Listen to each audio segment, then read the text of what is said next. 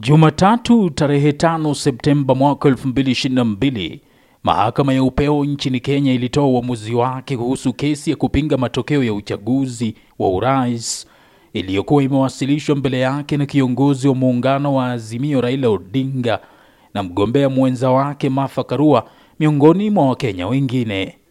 Katika kutoa uamuzi wa kutobatilisha ushindi wa Daktari William Ruto katika uchaguzi huo uliofanyika Agosti tarehe 9, mahakama ya upeo imetoa nafasi sasa kwa Ruto kuapishwa rasmi tarehe 13 Septemba mwaka 2022 kuwa rais wa tano wa taifa la Kenya.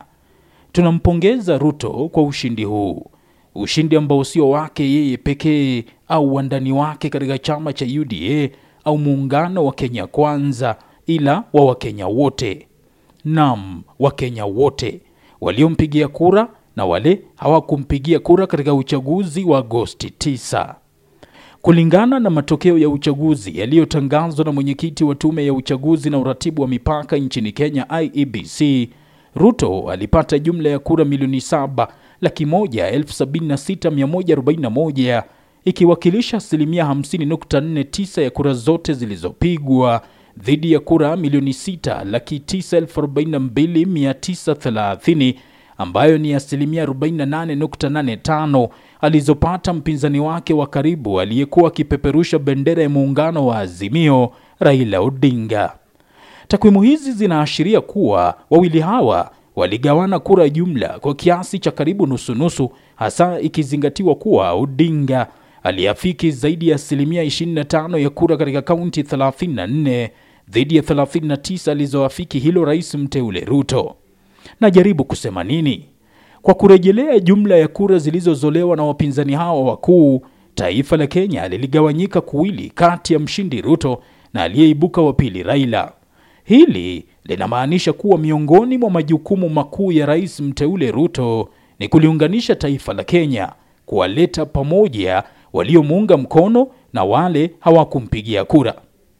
Jambo la pili, wengi wa Wakenya wangependa Ruto kuangazia kwa makini ni ughali wa maisha unaowakumba wengi wa Wakenya wanaotaabika kupata riziki yao ya kila siku.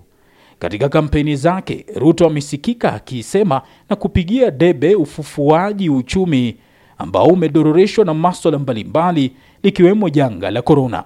Sasa ni wakati wa kugeuza yaliyosemwa na kuandikwa kuwa matendo ili kuwanufaisha mamilioni ya Wakenya ambao wanaendelea kupitia wakati mgumu. Wengi wako macho kujua Rais Ruto baada ya kuapishwa ataliangaziaje swala hili ili wengi wa Wakenya wawe na uwezo wa kupata mkate mezani. Na bila shaka lipo jinamizi la ufisadi, jinamizi ambalo limeangamiza ndoto za Wakenya wengi. Rais mteule Daktari William Samoei Ruto ana kibarua kigumu kutegua kitendawili hiki ambacho kimeonekana kuwakwepa wengi wa watangulizi wake, na ninashawishika kusema wingi wa ufanisi wake utategemea jinsi atakabili mnyama huyu ufisadi. Lakini kwa sasa ni pongezi tu, pongezi Daktari William Samoei Ruto, rais wa tano wa taifa la Kenya, na hilo ni sepetuko. Jina langu ni Dalmas Sakali.